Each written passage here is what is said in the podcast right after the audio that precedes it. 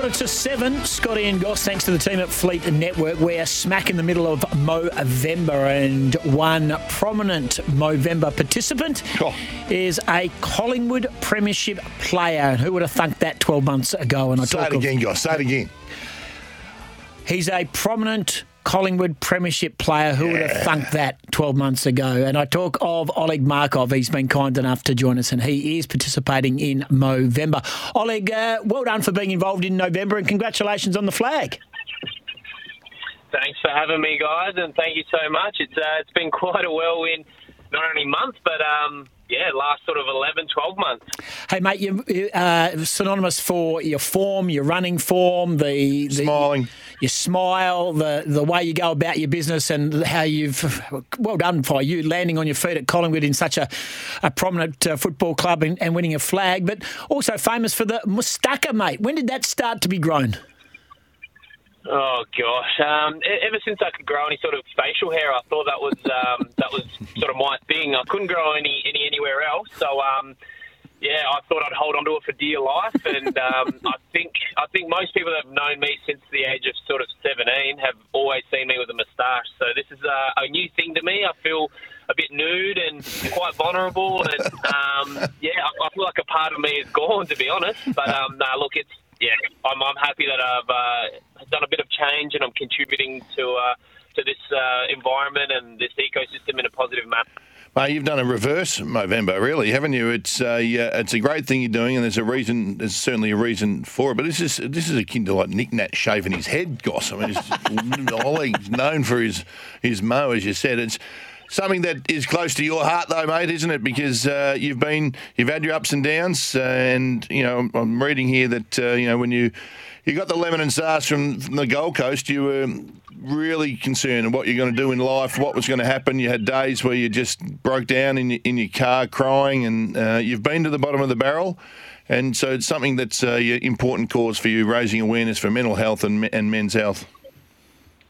Yeah, of course. Um, I, I I think the thing that I'm just trying to preach is when, when I was at, at my most vulnerable and my most, um, I guess, darkest in a sense, and you know the the times I've teared up in my in in the car on the way home, and I've tried to hide it, and um, I think the key feeling that I felt at the time was feeling alone. Um, and it wasn't until I could understand that um, my my problem is is much better when it's out out loud, outspoken. It's it's out of the when my partner was um, aware of what I was going through, when my family was aware, it made everything feel a lot easier and lighter. Um, so I, I guess just starting that conversation for me was the hardest part. But once I got going, I was like a snowball. Everything would then come out. Um, and that feeling of relief is quite addictive. Um, the feeling of feeling light, not having anything bottled up, is um, is an incredible feeling. And I guess since then, I've I've really felt as if I've had nothing on my shoulders, and I guess my footy's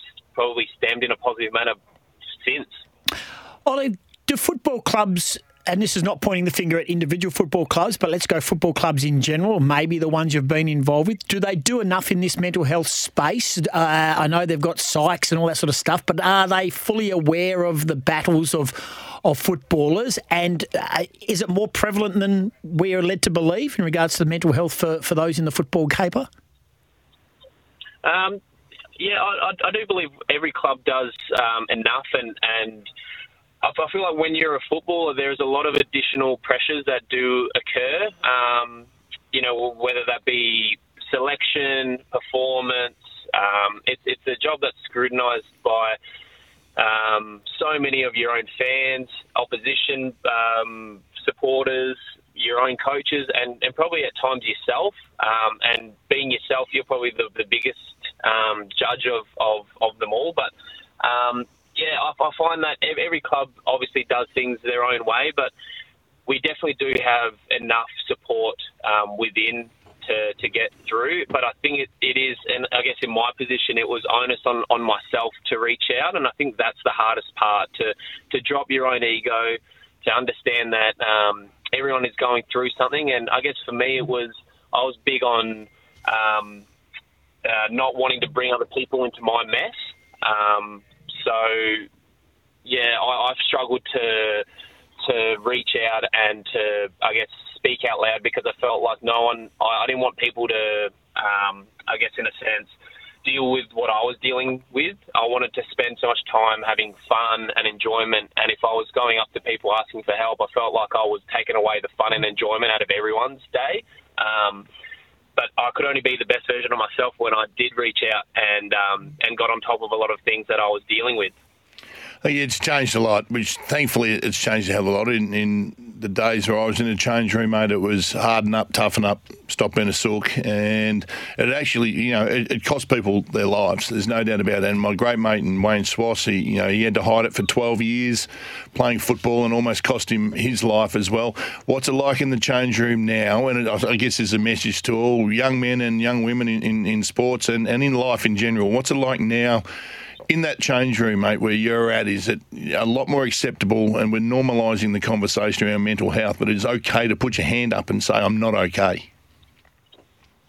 Yeah, it, it definitely is. And if, if you put yourself in, in a position, if, if one of your mates had said that, um, I'm all I'm all ears. I mm. I'd hate for for my friends to be bottling something up and not telling me. I'd much prefer to um, to, be a part of a, a very strong conversation. And I guess at the moment, I'm I'm trying to be a, a really big advocate on showing your emotion on your sleeve, whether it's good or bad. Um, the the smile and the joy comes from, um, I guess, all the darker times I've faced and gone through, and it allows me to be the brightest version of myself now. And um, just being able to hug your mates, celebrate everything that your mates are doing that are super super um, well, and um, yeah, I'm I'm just super grateful to be in the position I am and to have my friends around me smiling. Um, yeah, it's it's a, it's a key to to why I've got such a strong purpose and, and fulfillment day to day. It's why we love you, mate. You're a hugger and a smiler. Now, I'm a smiler and a hugger, but my mate across from me, just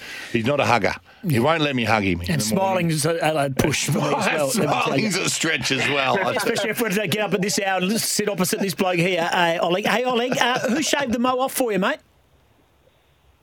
Um, I had a uh, had a barber who came in through November, and we sat on a beautiful rooftop skyline, and um, yeah, it was it was quite daunting. I think I was I was very courageous to think to think it through and have it all planned out. But the moment I saw the barber chair there and all the all the um, all the weapons that he was going to use, um, yeah, I actually got a bit got a bit clammy and sweaty, and um, yeah, I, I, think I was quite nervous to be honest. But oh, mate. once it was done, it was done, and I um yeah, I'm actually I'm kind of enjoying the the little style I'm rocking now. So it's been it's been refreshing. Ah, brilliant stuff. It won't, it won't take long to come oh. back, would it? You're a astute sort of man. Yeah, it'll be, it'll be, back in a month. Exactly right. And by the way, you did play in front of hundred thousand in AFL Grand Final day and won a flag. I reckon that's probably takes it over a, a barber chair getting your mo shaved off. I was probably more nervous for the, the, the shave than I was for the grand final, to be honest. um, but no, look, I'm um, yeah. Again, I'm super. Great. I've actually spooked myself a few times in the mirror. Um, yeah, it, it's it's sort of been you, you forget that it's because you don't see yourself that often when when you go to wash your hands or whatever it is, and then you look up and Whoa. you go, "Who is this man?" Like, whoa. Ah, good so, man. But no, it's been good. Well Great done. Thing, mate. Well, done. well done. You're doing it for Movember. Collingwood Premiership player, Oleg, mate. You're a great story and it's commanded plenty of interest. Congratulations. When do you get your teeth uh, in 20 seconds? Tell us uh, when do you get your teeth back into training?